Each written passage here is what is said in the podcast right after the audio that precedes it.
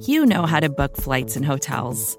All you're missing is a tool to help you plan that unbelievable travel experience. That's why you need Viator. Book guided tours, excursions, and more in one place. There are over three hundred thousand travel experiences to choose from, so you can find something for everyone. And Viator offers free cancellation and twenty-four seven customer support for worry-free travel. Download the Viator app now and use code Viator ten for ten percent off your first booking in the app. Find travel experiences for you. Do more with Viator.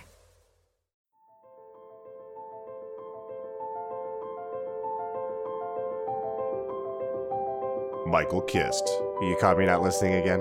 Benjamin Solak. You never listen! It's the Kist and Solak Show, presented by S B Nation and Bleeding Green Nation.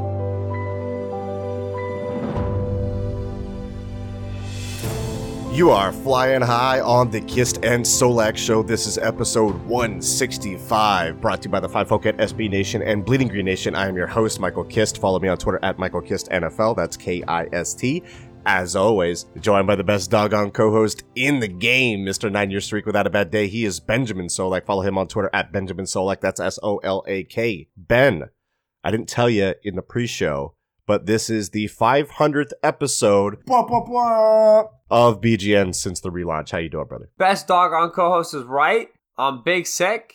I sound awful. For the five hundredth episode, I'm going to be highly debilitated. I am on drugs. So I'm also mentally not. It's gonna be a fun show. It's gonna be the five hundredth show. Is what it's gonna be. Is that's what it'll. That's what it, it'll be. It, it is what it is. Everything might be delicious, but I can't taste a lot of things because I have strep. So there's that. Happy football. Ben's going to have a good time on this one. We're going to have a good time on this one. We have a lot of different topics to talk about. Uh, first off, before we begin, I wanted to mention something that I linked in the show notes for this episode. My good buddy, Coach Vass, had to deal with the misfortune of his mother passing away on Christmas, and the expenses that come along with that have put him in a bit of a tight spot. So if you can find it in your heart this holiday season to go to the show notes, click on the link, help him out. We would really appreciate it. Vass has been uh, extremely helpful to both me and Ben throughout the season. Yes. His podcast, Make Defense Great Again, is something I utilize all the time in prep for these shows. He's done free coverage clinics that me and Ben have been able to get in on, and he's been a great teacher to us throughout the season. And not only that, he's like a genu- genuinely great dude. I play video games with him. I chat with him every day. And to have this happen to him on Christmas of all days is just terrible. So if you're compelled to do so, please click the link included in the show notes. Help our guy out. Thank you, gentle listener, for your generosity. All right, Ben, there is a lot to talk about today with the season. And uh, since we've last spoke, we've had not only the Eagles being crowned the N F C East champions, but also the Giants have fired head coach Pat Shurmer while retaining general manager Dave Gettleman and his four new quote-unquote computer folk. Also, Washington has fired Bruce Allen as general manager. They have hired Ron Rivera to be their head coach. That also brings us to the Dallas Cowboys. They are having a meeting with Jason Garrett to determine his fate. That's happening as we record, so we'll keep an eye out for updates. But the feeling is, is that Cowboys will let go of Garrett, or really let his contract expire, which is basically like firing him. Ben, a lot has happened. Uh, any thoughts on all the shakings and movings and ups and downs in the N F C East, including the N F C East champions, Philadelphia Eagles? Give it up. Yeah. yeah. Remember when, like, oh, what's Doug doing? Doug is bad. Every N F C East coach that came into the season besides Doug is going to get fired. Jay Gruden's been fired. Yeah. Pat Shurmer's been fired. Jason Garrett is, I would say, pretty probably going to get fired. Yeah. Doug's out here making the playoffs three times in his first four seasons. Mm-hmm.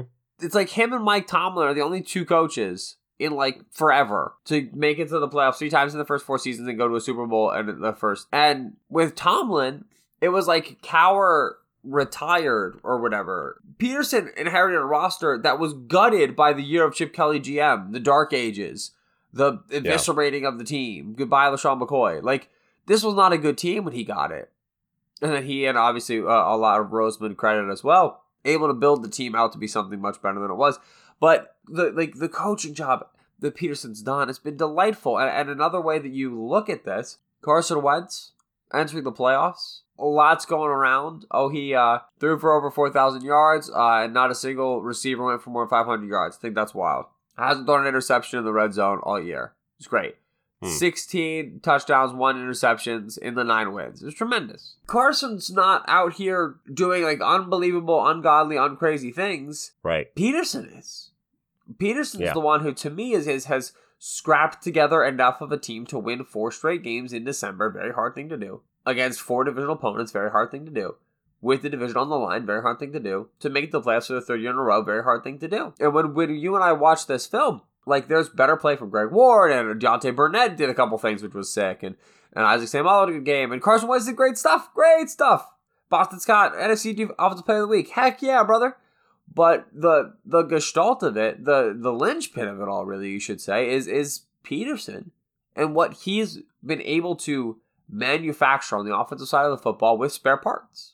And so hmm. I'm continuously blown away by the job Doug Pederson does as a schemer, a designer, and then as a motivator and a leader in the locker room. I think he's a fantastic head coach. Greatly enjoy him. Make some decisions I don't like. So would every head coach in all of the world forever, including like myself. I shared on Black Monday, uh, after the Eagles had won the N F C East, I shared an article which listed Doug Pederson. It was early December. It listed Doug Pederson after the Miami loss as one of the top five coaches on the hot seat in the N F L.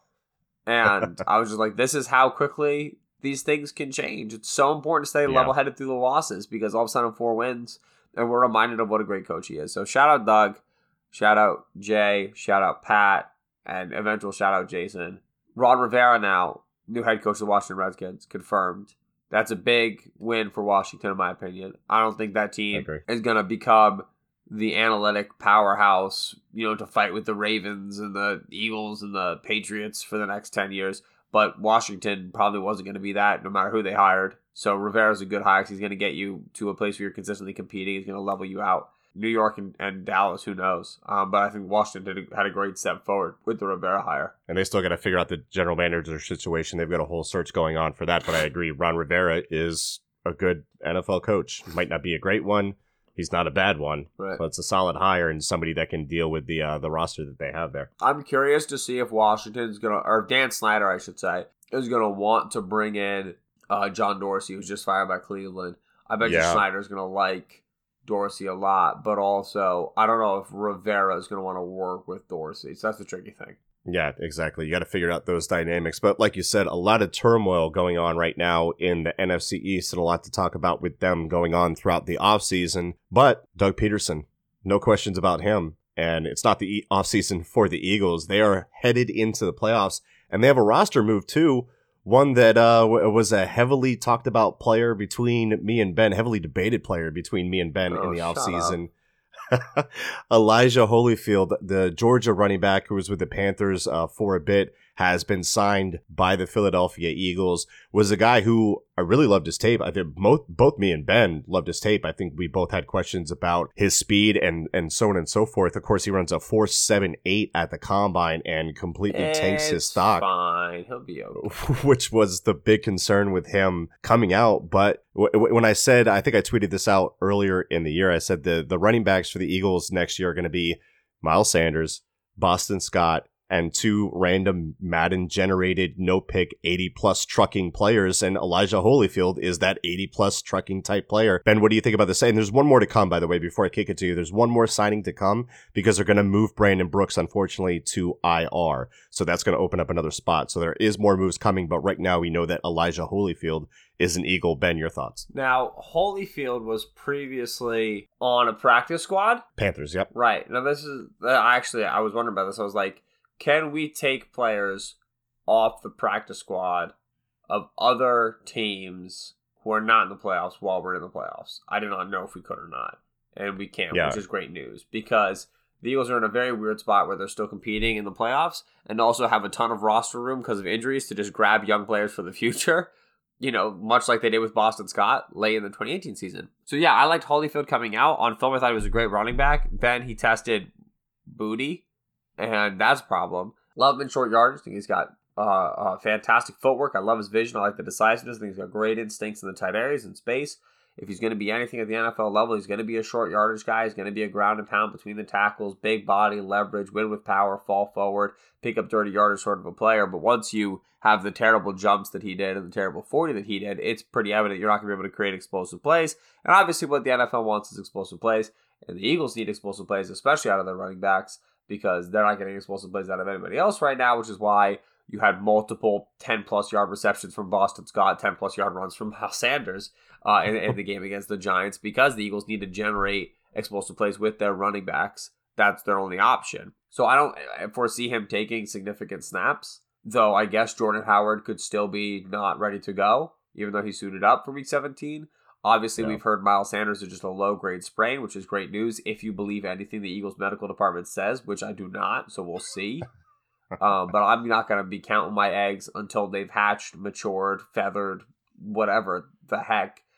However old chickens get, that's how I will wait for my eggs to hatch when it comes to the Eagles medical department. This doesn't make any sense.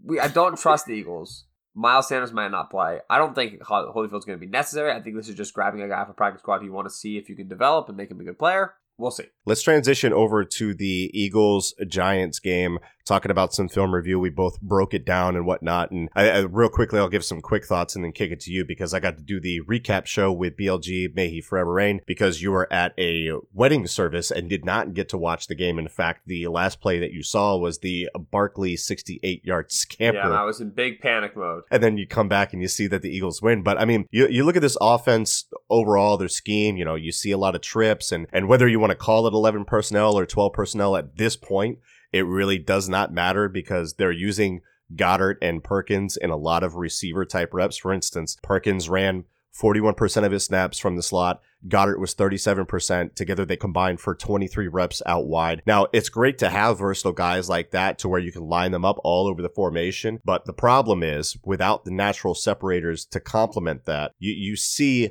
a lot of cases in this game where I felt there was nothing open for Carson. There was airtight coverage. And as such, Giants defensive coordinator, we warned you about this in the in the preview shows, he was not afraid to leave his guys in man coverage and send heat. And you saw it, the Eagles' money down numbers, four for thirteen on third and fourth down combined, and the Eagles saw a lot of long distances on those downs that, quite frankly, they are not equipped to handle. So that's a problem that I saw in the film that's going to translate to next week, because there are issues there. And look, props to Josh Perkins again.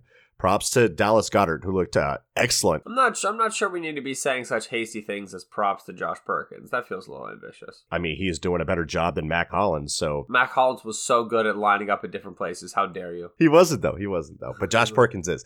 But uh, Deontay, you know, Deontay Burnett comes up with a big catch. You know, Robert Davis, it's called back, but he had a fantastic catch. So there are guys making plays, but at the same time, you do worry about this offense. And I think you said the same thing during the game, that, uh, you know, this, this Eagles offense just can't handle third and long situations. They're going to have to have early down success moving forward. What did you see from the offense uh, overall when you took a look at the film? Yeah, no, the main thing that you experience offensively is this is uh, a team that for the past few weeks has needed to nickel and dime their way down the field in order to be successful.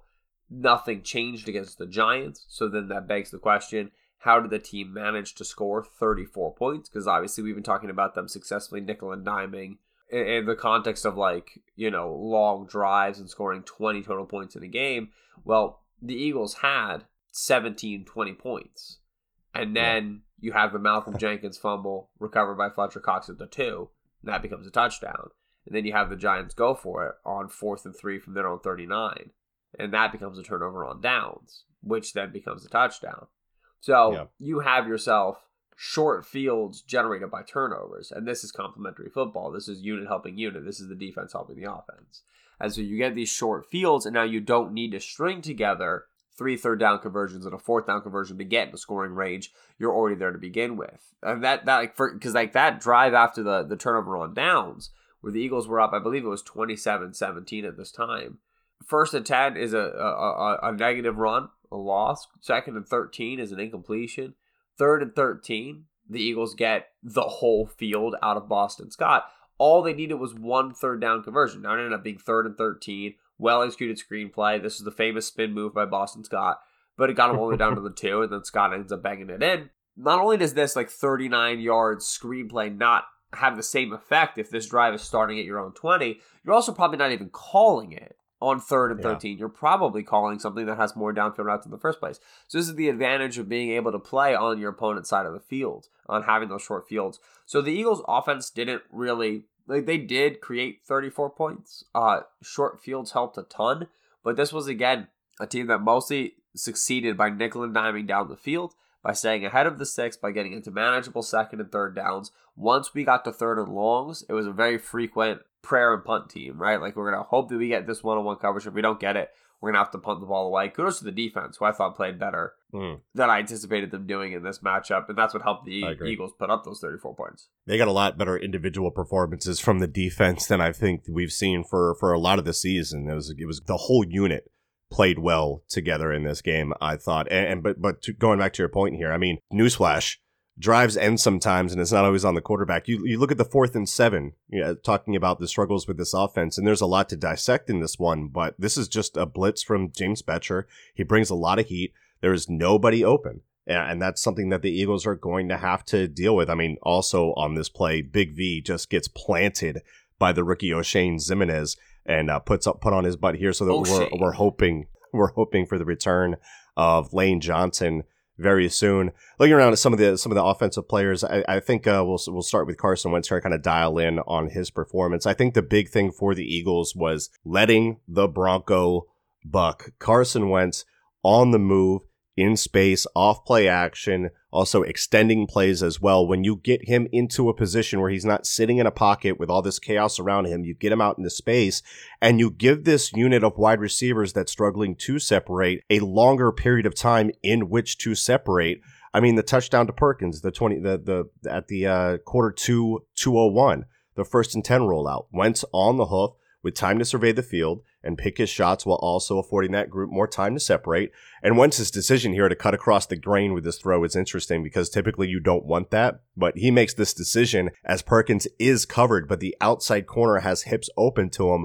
Wentz knows that corner is going to have to turn and run with Perkins to right. get there, and at that point, you'll have his back have to the ball. I have a theory on this play. Yeah. Right, you said you don't want to put your hips against the grain and throw this ball, right? Typically, that's not what's taught. If it's a dangerous play, why are you doing that? But also, to me, this like this is very clearly designed, right? So this play is meant yep. to model three-level flood. Balls to the, the, the twenty-four-yard line. We're going to get a play-action zone flow left. We're going to roll to the right. And we're going to have what looks to potentially be a tight end screen release, maybe a tight end releasing to the flat. We have Greg Ward being the, the deep, excuse me, the intermediate crosser from the opposite side of the field. And then Josh Perkins should fade into the back pylon, back corner of the end zone. He instead gives that corner look and then cuts to the post and flattens across the field. And what I think is the read here is middle field closed, middle field open, because what you expect from this is a quarters look from uh, from the Giants. What you expect from the middle of the field safety here is to potentially sit and rob down onto mm. Greg Ward in cover three. But because they're in quarters, he continues to bail back, he continues to bail back, he continues to bail back. And that's what gives outside corner twenty-seven, I think it's Sam Beal, maybe not. Yeah, I can't I remember. So. Anyway, when he so he thinks that that near corner is going to be able to eat up what looks to be a corner post. He thinks that that near safety is going to eat up the, the corner post. It's going to go to the middle of the field. He's going to be fine. So he keeps just bailing deep, bailing deep, bailing deep. And then Perkins flattens this route off and screams it to the opposite pylon, which is a great way to beat a check cover to middle of the field crossers, because that corner to the outside who has a crosser running away from him, Greg Ward running away from him, he's going to be responsible for middle of the field. So he's going to be closing middle of the field because he's expecting you to go corner post. Meanwhile, you go corner post, but then you flatten the thing out. You go directly across his face. By the time, like, Carson starts gathering his weight the second that he yeah. sees that that corner drop into the deep middle, he knows he's just going to throw this thing to space and ask Perkins to go get it over the corner, and that's what he does. I think this is a super sick design. If you go and you watch the Robert Davis and Deontay Burnett deep balls, which were back-to-back plays to uh, one another, uh, twelve seconds left in the third, and then the first play of the fourth. They both follow similar ideas in that they present flood in one direction, but they're really trying to go the other way with it. With Robert Davis, mm-hmm. they end up getting pure man coverage, so it's just a leverage throw against man, which Carson Wentz puts in an insane spot. And then the Deontay Burnett bomb is my favorite play of this game. This is so freaking cool, all right? Yeah, what a throw. So, so... It's like sail, right? Yes. Is that, is that so the one? So it's, yeah. it's three-level flood, right? Yeah. But what's cool is the play action. When you're yeah. running play action flood, which way do you send the offensive line? Like, if you envision it in your head, there's going to be a play action fake from under center. It's going to be a bootleg. when you envision it, the quarterback boots away from the, the motion of the offensive line. The offensive line yeah. zone blocks one way. I open my hips that way. I fake it to the back that way. And then I turn around and I run into unblocked space. That's your typical look for a zone, play action, deep shot, three-level flood. Cool. The Eagles, and we talked about this like five weeks ago, run a concept called same-side single-back power that looks yep. like zone initially on the, the, the footwork of the backside the, the backside of the offensive line. Cool. The Eagles here run three-level flood with a play-action look that is not zone. It's a play-action look of same-side single-back power, which means that Carson Wentz boots towards where his offensive line is. He does not boot away from offensive line. And you've got yeah. Matt Pryor, Halapulivati Vaitai in right now. That's the right side of the line. Carson Wentz boots behind them. But at the snap, they all initially work to the right side because this is pretending to be same side single back power. So Matt Pryor pulls. Jason Peters looks like he's going to combo and climb up to the second level. But everybody stays within one yard of the line of scrimmage. And then Seumalo, Kelsey, uh, Vaitai, and then Josh Perkins as the tight end are all in place with leverage to the boot side, which is huge mm-hmm. because nobody even sniffs Carson Wentz on this play. He had ten thousand years to read this or choose to run with it because you did not pedal offensive line away from the boot. You you got to move it towards the boot because the play action you gave wasn't zone. It was same side single back power, which you've set up because you've ran it the entire year. So this was this is such a nifty little design in yeah. what it gives the box and how that allows the Eagles to boot Carson Wentz into protection, into space where nobody's going to be near him. And then, yes, you have a two-level flood underneath Deontay Burnett. Burnett gives the slight lean like he's just going to run a clear-out route down the seam, and then he snaps it back inside for the deepest corner route you've ever doggone saw. Carson Wentz puts a ball on the young man, forty-yard completion. This is this is is is the the levels to describe how cool this is are tough to, to reach. And this is awesome stuff. I agree. I agree. Yeah. So I, I thought there was some great stuff from Carson, especially on the move. It feels like the Eagles have gotten his legs involved more in recent weeks yes. than they had in the past. And he's been very accurate in those situations. Carson can sling it when he's on the hoof. And brother, let me tell you too, let's talk about some other quick offensive performances here before we kick it over to the defensive side of the ball. But uh, the catch, I mean, we got to bring up Dallas Goedert. The catch by Dallas Goedert in the third quarter, three thirty-eight on third and eight with the score tied up at ten. This would keep a go-ahead drive alive, which is the type of heroics they need on third and long. This guy, Goedert, has come up big when his number has been called in these situations late, late in the season. He has a gorgeous toe tapper on this one. Over the shoulder, just a beautiful catch. He's got over six hundred yards on the year now, which ranks tenth among tight ends. He is top ten for yards per route run out of the slot on this season per P F F. Like, this guy is being absolutely productive. And you ask, well, why why do you draft Dallas Goedert if you're going to extend Zach Ertz and all this other stuff? Well, number one, they run twelve a lot. Number two, this is the type of production that you can get with Dallas Goedert when he's put in a situation like this where he has to step up. It's just another tool in the toolbox of an offense that is severely lacking playmakers. So seeing Dallas Goedert step up like that in a big-time moment was fantastic to see. Anything else that you saw from the offense? Yeah, so a point on that. One of the things that happened, which blows, is that Ertz is out, and we should reasonably expect Ertz to be out in week in weeks uh the wildcard weekend for the rest. Yes, yeah. Because if he lacerated his kidney, which is what we believe happened, then he's big beaten up. What happened, which sucks, is on a lot of the two tight end concepts the Eagles ran, they didn't put Perkins into Ertz's job and then leave Goedert in Goedert's job. They put Goedert in Ertz's role and then Perkins in Goedert's role. Like, right. If you go to fourteen thirteen in the fourth quarter, uh, this is second and ten. They run the little two vertical release out of the nub set, out of Y Y wing. But Goedert has to be on the inside and Perkins has to be on the outside of this route because Perkins yeah. cannot be on the inside in line because he cannot block. And so now Goedert runs the over, which attracts the sinking linebacker and the whole defender in the middle of the field safety. And this is what Zach Ertz usually does. And then yeah. Perkins is running the little seam route with the outside bend that Goedert runs so successfully. And it's an incomplete pass. It gets broken up on. Uh, the corner does a nice job sitting on it. And he makes the pass break up. But that's commendable and everything like that. That's great, whatever. But the Eagles tried to hit this a couple times with Perkins in the red zone. And they never got it with him. This, this little bender route that they're so used to doing. Because he simply is not a good route runner, not as good of a route runner as Dallas Goedert and Zach Ertz are, but then also he doesn't have the same physicality that they do. He's not as big. And so it's harder for him to box out to win these contested catches relative to what Goddard and Ertz usually do. So that's a little frustrating, but they do such a good job getting Goddard involved in other ways, that is screen game, and then they get involved him involved on deep breaking routes still pretty consistently, which is something they never do with Zach Ertz. Uh, and he kills that, so that's fantastic to see. Another thing I really love from a scheme perspective, the Giants early in this game were giving the Eagles trouble in their blocking scheme by uh, what's called like lagging or leaking the nose tackle in the backside A-gap. So you line up your mm. nose in the front side A-gap, and then we'll, we'll grab a quick play as an example. We want to go to thirteen fifty-nine, first quarter. There's going to be a, a, a rush for nothing. Miles Sanders under center. At the snap, we have number ninety-four, Dalvin Tomlinson. He's in the, the front side A-gap where the play wants to go. But immediately at the snap, he's going to shoot into the backside A-gap right with the snap. So he immediately crosses Jason Kelsey's face. And then the middle linebacker, who wasn't backside A-gap, immediately closes downhill to fill front side A-gap. So you're switching the nose, switching the middle linebacker. The Eagles make a lot of checks and calls based off of middle linebacker. Most teams do. But the, the leverage of the nose is what's important here, because Kelsey mm-hmm. goes to seal him off on, a, on the zone block. He overshoots him because he's shooting the backside A-gap. He penetrates upfield. Now, meanwhile, Brandon Brooks has to try to make this angle on the middle linebacker. And that's a really tough angle to make because he expects him to fill backside A, which is Brooks' gap. But instead he's filling frontside A. So it's over near where Seumalo is.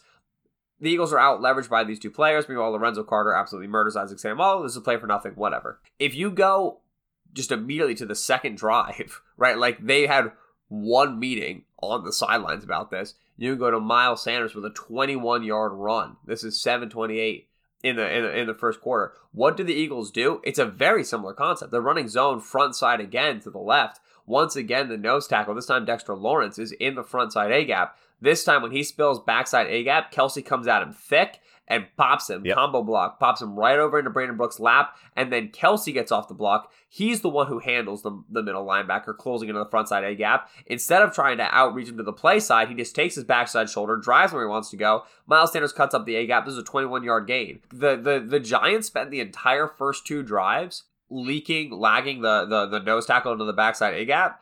And then after this, just didn't do it anymore. They came yeah. in and they were like, listen, we're going to screw with their zone reads this way. And literally Jason Kelsey and Jeff Stalin were like, yeah, we're just going to combo block yeah. this instead of asking Brandon Brooks to climb to the second level. And it's not going to work anymore.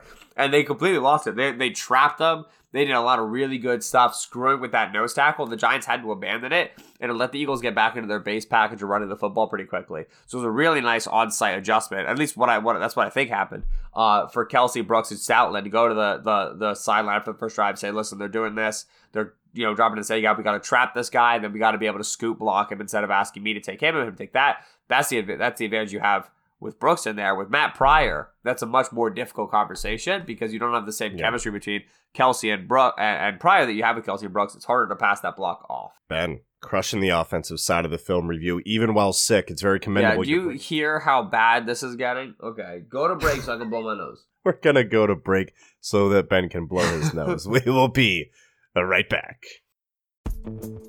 Vacations can be tricky. You already know how to book flights and hotels, but now the only thing you're missing is, you know, the actual travel experience. Because is it really a vacation if you're just sitting around like you would at home? You need a tool to get the most out of your time away. That's where Viator steps in. You can book guided tours, activities, excursions, and more in one place to make your trip truly unforgettable. Viator has over three hundred thousand travel experiences to choose from. Everything from simple tours to extreme adventures and all the niche, interesting stuff in between. So you can plan something that everyone you're traveling with will enjoy. Real traveler reviews give the inside scoop from people who already been on the experiences you're considering, so you can plan with confidence. Free cancellation helps you plan for the unexpected. And twenty-four seven customer support means you can travel worry-free. Download the Viator app now and use code Viator ten for ten percent off your first booking in the app. Find travel experiences for you. Do more with Viator. And we are back here on the Kist and Solak Show, episode one sixty-five and five hundred for B G N since the relaunch. Thank you for joining us, gentle listener. This, of course, is all brought to you by S B Nation, Bleeding Green Nation, Michael Kist, here with Benjamin Solak. So we cover the offensive side of the ball for the Eagles. Let's switch side to the defensive side of the ball, which had some changes in the middle of the game. Avonte Maddox was beat up, but I thought he had a really good game overall. Like I said before, as far as like the whole unit goes, I felt like a lot of different players had some really good games. I think Timmy Jernigan really stood out to me, and Timmy Jernigan has had a kind of like a volatile season from week to week. He can be, you know, he can be pretty much anything. He can be high, low, he can be in the middle. This game I felt was one of his better ones, and he uh, he got a sack for for his trouble for it. Avonte Maddox, good game by him, even though he was banged up. Malcolm Jenkins continues to perform well. Rodney McLeod was bringing some thump, yeah. and I thought overall as well that he had a good one. Brandon Graham made some splash plays and played strong throughout. Even guys like like. Nathan Gary, I thought, had a decent game. And then Derek Barnett hits two successful spin moves in the same game. And if he would have had a sack, Ben was going to have to buy his jersey, unfortunately. I don't know if an inside spin move against Nate Solder counts, all right? He's a star, the highest paid uh, spin yeah, cycle in the league, brother. It's funny because I was like, yo, Vinny Curry's the good inside rusher. Get him against this fan protection. And then meanwhile, Derek Barnett... brother did his film study, which was which was one of the pros on his scouting report coming out, but he knew, listen, I'm getting wide sets and I'm coming inside on folks. And he did a really, really good job reading sets and attacking with the inside counter. That's exactly what you want to see from this player, given how he's developed thus far. That's the area of his game that he needs to win with, and I thought he did a good job there. Yeah, I agree. And the Eagles did a lot of different things with their blitz packages, and they used uh, Brandon Brandon Graham and Derek Barnett on some stunts. The stunt from Brandon Graham came on a, well, they got a sack on inverted cover two. Would you believe it, Ben? Yes. I mean, the, the, the key was the three-man stunt with Brandon Graham coming from like a kicked-in, like four-eye spot all the way across the formation. But on third and eight, the coverage had things pretty well covered, too, and they weren't stressed in a manner that typically gives them issues in inverted cover two, like a receiver coming from one side to the deep middle. But, you know, we'll take the small victories. Uh, overall, one player I, I felt that uh, was kind of up and down. Rasul Douglas, and we might need him in the playoffs. Uh, I thought he got picked on a bit in this game, especially to start the third quarter. The touchdown to Tate was one where he just couldn't make a play on the ball. And the next drive, they come right after him with an orbit burner concept, so he has to cover this deep route. But even that one, at then, if you're following along at home on Game Pass, that's at uh, seven thirty in the third quarter, second and six. He's got to trek all the way across the field, and he just can't against Darius Slayton, which is no surprise because Slayton has four three juice. And LeBlanc is to blame here, too, because they're asking Cre'Von LeBlanc to, to come from the line. He then rotates to deep safety, and he just doesn't get yeah, connected man. either. Teams have figured out. Out. If we motion the slot and jet, they'll kick their slot corner to single high. That's they can't play deep safety because slot corners aren't good at playing single high. Which that's the thing is like I was trying after the Washington game because Washington got the Eagles on this a couple times. There was the the play where Avonte Maddox playing single high, yep. and the Terry McLaurin touchdown was off of that. There was debate on Twitter about how well Maddox played the the the responsibility in the rock and roll. Where where the, where the safeties rock and roll, where in jet motion, the corner who is on the jet motion player drops the single high safety, and then the single high safety goes and cuts off the jet motion player. That gave up a big touchdown. Then you have a, a near big play on it with, with, with the Darius Slayton throw. All right, I guess and it wasn't it was a big play, I should say. Yeah. Hopefully, there's you know somebody in the analytics department being like, "Hey Jimbo, when you do this, good things happen to the other team." Yeah. But I uh I struggle to blame Sewell for the Golden Tate touchdown, man. I mean, so... That's a tough play. Yeah, it's deep crossers. They hand it off really nicely. And then he, I mean, he physically cuts off Golden Tate. He he out-leverages him. Daniel Jones been in the pocket for three, three and a half seconds at this point. He scrambles. Jones puts a great throw. Golden Tate makes a great catch, being sufficiently physical with Douglas. Douglas obviously not able to get his head around, which is which is a disappointing thing. But in no way was he in a poor coverage position, or did he do anything technically wrong. The defensive pass interference penalty was stupid, in my opinion. So I have no issue with yeah, how he played this.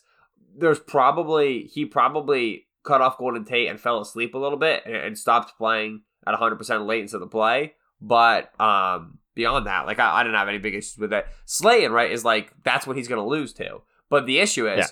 so he loses to Slayton on that huge thirty-three yard catch and run, and it's like, you know, this is how we remember it. The same way we could have remembered Rasul Douglas as the reason we lost to the Cowboys because he got burned by Tavon Austin. Meanwhile, everybody's talking about an extension of Sidney Jones on the very same freaking drive. five forty-four, third and four. Sidney Jones in man coverage just does not move his feet. Gets unbelievably toasted by Sterling Shepard. Don't you dare. Marcus Epps isn't even in the same zip code as this play. Don't you dare. Yeah, and, it's, and it ends up being incomplete because Daniel Jones completely shorts it and hits Sidney Jones in the back as he's trying to recover. Yeah. So we got to, you know, with our corner play, we got to be a little bit more process-based. Jones, I don't know. Like, he was... Here's what was tricky about Jones. Jones was so good in press coverage coming out of Washington, but you knew he couldn't play that at the N F L level. Here he is in off coverage, third year, and obviously it's been a generally insane career for Jones, but he's struggling in off, and he needs to be good in off for how quick he is, which he just needs to activate his yep. feet. Like, this is just day one install stuff. I, I thought overall Jones, because a lot of people asked me, because, you know, I'm a big Sidney Jones guy coming into the season. They asked me about his performance, and look, and here we are. It is December thirty-first. It's going to be two thousand twenty when this airs. So still in two thousand twenty, we are going to be trying to figure out what to do with this cornerback group. And Sidney Jones had some key plays. I really love where the, the, the one where he drove on the slant. I put that up on there on Twitter. He got up nice and tight and, and made a play. And then he had the interception in a cover two zone where he kind of... This is a good play. Yeah, it was, it was it was a solid play. That's that's what you should do with no threat in front of you. You get depth and you end up, you know, putting yourself in a position to make a play on the ball. He's got two interceptions on the year and has had come up with some huge plays. But overall, as you said, there are some flaws on this film as well as some consistency issues. I mean, the one where he yoked Saquon Barkley trying to get out to the flat, that one was weird. And going back to like Rasul too, like Rasul wasn't all bad. Like I I feel like I'm picking on a little bit, so I want to bring up a good one. I'll, I'll give him credit on the long ball uh, in the fourth quarter, thirteen minute mark against Slayton, who gets on top of him a little bit, which again, Slayton four three. But Rasul does a good job while not in phase of playing through the hands and earns a breakup. So that wasn't all bad. And he had another breakup like that, closing down uh, Caden Smith from his zone where he got his hands on the ball. That Caden Smith play was a good play. O- overall, shaky with some of the same un- uh, unsurprising issues, but some solid plays mixed in too. Avonte Maddox had a great, uh, great breakup on, I, I forget the timestamp, but he-, he had a nine ball that he stayed in phase for, looked back, leaned into the receiver, made the made the breakup. So like there were some plays there to be made for the secondary, and they uh they they came up with most of them. So it could have been a lot worse, and it wasn't. So thankful for that. And we actually got some ball skills in the air from the Eagles corners in this game, which has not been the case from the outside corners for the majority right. of the season. The other corner who deserves mention for ball skills is Cre'Von LeBlanc. Yeah, Cre'Von. Who he was good. I don't know if there's a way that you can create a roster spot that exists exclusively for the postseason, or just generally like play important games in like December. Late season. But yeah. I like obviously we didn't see LeBlanc for the beginning of the year because of the injury or whatever. But it's just insane how two years in a row the Eagles have been massively struggling at the corner position, and right as they're going to the playoffs, this cat just Cre'Von LeBlanc is like, what if I'm actually really good? And you're like, oh well, that would be awesome. And he's like, yes, I'm gonna be really good for these football games. And obviously he didn't have the Dope. he didn't have the greatest game against the Bears uh in the wild card round, but like he was like a legit, like starting quality impact nickel corner. Yeah. I mean, the the, uh-huh. the third and seven pass breakup in the first quarter, uh, it's like eight oh six or something is the timestamp. This is, you know, Golden Tate on a shake route in the slot. This is like a nightmare for a slot corner. Le- LeBlanc just sits with him, super patient, physical, flips his hips, hands into the catch point. I mean, it's textbook coverage. Like this, is, if the, if this is healthy LeBlanc, healthy LeBlanc's a starter. You know, well, well, the Eagles have too many good nickel players. We need to get some good outside players. Malcolm Jenkins, Avonte Maddox, Cre'Von LeBlanc is the best possible nickel defending trio of people you could ever have, and then they just have no outside corners to go with it whatsoever. So, yeah, I thought LeBlanc, LeBlanc deserves a shout-out as well for corners, ball skills, making some impact plays. I wanted to uh, get your thought process on what was going through your head during the game. We'll talk about the Saquon touchdown here, and we'll break it down first. I'm going to get your thoughts, but that, that, that was something else, man. Quarter three, two sixteen, first and ten. First play of the drive after the Eagles go up seventeen to ten. It's the most Eagles thing ever to do, to immediately give up the big one. This one goes sixty-eight yards, and look. Barkley is special. You get Gary kicked out, Bradham is sealed off, Jones is locked up, Graham is held up just long enough, and McLeod takes what I think is a bad angle from his What you think spot. Is a bad angle? It's a pretty bad angle, isn't it? What is he looking at? I don't know. He's like going inside, and it's it's obvious. It's in the, anyway, but all these things happen and allow Barkley to scamper nearly untouched. I mean, the guy threw up the peace sign at the Eagles' forty-eight yard line. He knew that nobody was catching them. Ben, as you're at the wedding service about to go in and you see this play, what's going through your I'm mind? I'm positive they're going to lose the football game. I was so sure the whole time. I was like, well, so sad that the Eagles are about to lose this twenty to seventeen. uh, can't get over it. Will die. By the time I got out of the service, it was done, done, and it was thirty-four seventeen. I was legit so happy, and then I went through all of the plays, and I was like, deep pass complete, deep pass complete, deep pass complete. I was like so surprised. I saw that Jake Elliott hit a fifty-yarder, and nobody yeah, added me. Screw you guys with room to spare, you freaking idiots. I know every single... He, he does not miss the clutch ones. Every does single... Not miss the clutch all ones. The names of all you cowards who failed... And left and, and forsaken the... Okay, whatever. He's really good. Yeah. I like Jake Elliott. Yeah. So I saw that and that was good. I initially when I was like, yo, Malcolm Jenkins fumble. This must have been such a cool play. And then I saw that Daniel Jones basically just dropped the ball. And I was like, all right, that's still fine. I'll take it. I mean, beggars can't be choosers at this point. That was the big moment where I was like, holy crap, right. They're actually going to do it. I and didn't realize Scott. How good of a game Boston Scott had and, and how critical he Ooh. Was until I saw his... First, he got the player of the week, and then I saw his stat line, and then I watched the film, and I was like, oh, Miles Sanders, like, in my head, Miles Sanders missed, like, part of the second half. No, he missed, like, three quarters. Mm-hmm. And Scott was like, yeah, I'm a bell cow now. You can, can deal with it. Like, this is what I do, all right? This is what I was built for. That's why I'm five eight.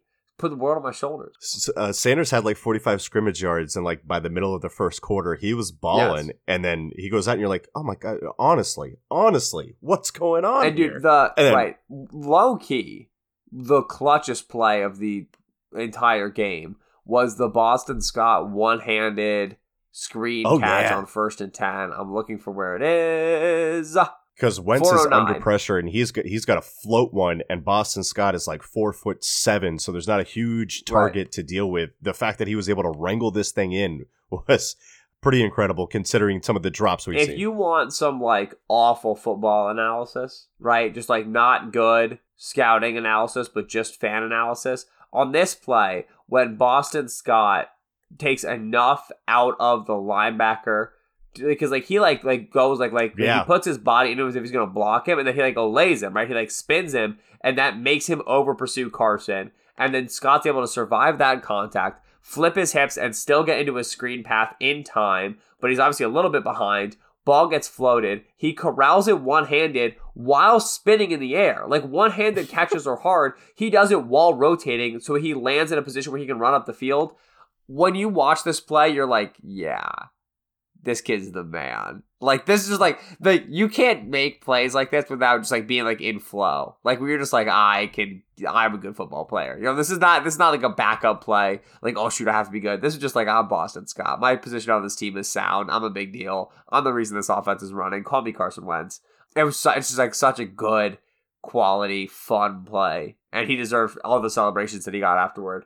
Uh, the multiple touchdowns, the fake spin move, all of that good stuff. How big do you think his hands are? Did he was he a com- to make a one hand? Did he go to the combine? He was. Uh, he had. To, I, I see here values from the. I think it's from the pro day. Pro day, if I'm not mistaken. But uh, his arm length is twenty-nine and seven eighths, so he's got like the Avonte Maddox uh, T Rex arms. But uh, I don't see. I don't see hand size. I was interested when I saw the catch. I'm like, he's got to have like the tiniest right. hands. Okay, I will say. But anyway, yeah, twenty-nine and seven eighths. For five seven is one thing. Maddox is like five nine, five ten. Has like twenty-nine and a half. He's a hero. Yeah, Maddox. Yeah. Anytime Maddox makes a pass breakup now, I tweet out his, his arm length because I'm just so proud of him. But anyway, now, okay. It's time to stop messing around, Mike. It's time to be serious. It's time to give the people what they want. Mm. Weeks ago on this podcast, I may or may not have said that Anthony Rush was my favorite player on the Philadelphia Eagles and they should have cut him on the very next day. Turns out half of that was correct. He is my favorite player on the Eagles. I would buy his jersey tomorrow, if not for the fact that I think he will not be number sixty-six in the immediate future. Because the Eagles are one hundred percent keeping him. Because he's not bad. Now, he doesn't fit the Jim Schwartz mold. And so they probably are going to get rid of him. But he has played clearly well enough to be a rotational player somewhere. He's put on a great film. He's throwing little pass rush moves. Look at me, Anthony Rush. I'm out here going to do an arm over. Go for it. Every single rush of his that's a bull rush works. Because he's massive, and he also continues to be one of the most impressive hustle players on the team, but only if yeah. you watch him very closely. Because if you're not watching right. for him, you just think he's moving at the same speed as everybody else, because he is. But he's trying so much harder to reach that top speed, and I love him yeah. unconditionally. Would you still die for him? Yes.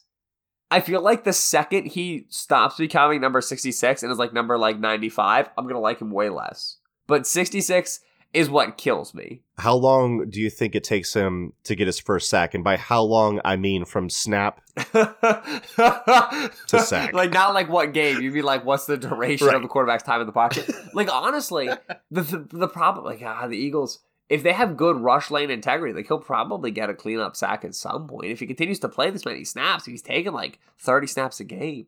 I don't think it'll be this year. They're probably only going to play one more game this year, maybe two. Yeah. Oh, man. He's going to get a cleanup sack. It's going to be one of the most hustlest cleanup sacks I want, in the history. No, I want him to get like a, a sack where like the quarterback's like trying to escape up the pocket and just like, you know, like, like, uh, like, right. you know, like, like he's like tries to like flit into the B gap, see somebody's there, tries to bounce back into the A gap, and Rush is just standing there, like doesn't even expect him to show up. Quarterback just runs into Anthony Rush. It's like with like a one yard sack, but it goes in the statute as a sack, and Rush has like a huge celebration. That's my ultimate goal. Anthony Rush is my hero. I love him to death. Eagles should never cut him, ever. I want to make that very clear. That's the new policy on the podcast.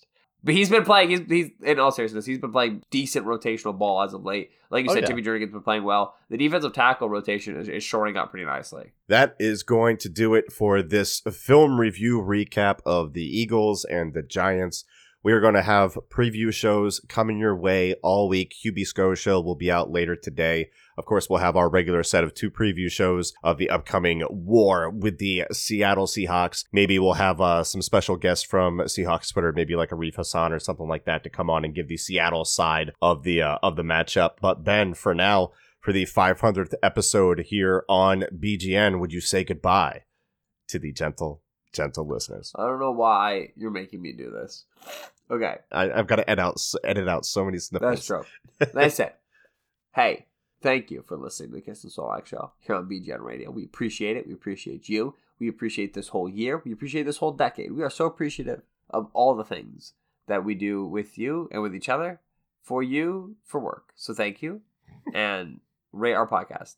And review it, subscribe to it, talk to us on Twitter, Michael Kist, Benjamin Solak, at Michael Kist N F L, at Benjamin Solak, S O L A K. Who knows who is who? Enjoy your New Year's celebrations. Be safe, but be fun. Make resolutions. Make those resolutions to listen to us all the time. Then execute, and then be proud of yourself for doing your job. Enjoy the next decade with a Super Bowl win for the Philadelphia Eagles, in which okay. I start at wide receiver, given how things are going. So thank you again. Send me medicine. Eagles in four, Ben? No, Eagles in five. They're going to play a, a, a recreation game against the against a, a, two A F C teams. They're going to be the Ravens and the Chiefs, just to show them that they can. We all we got. We all we need. Fly, Eagles, fly.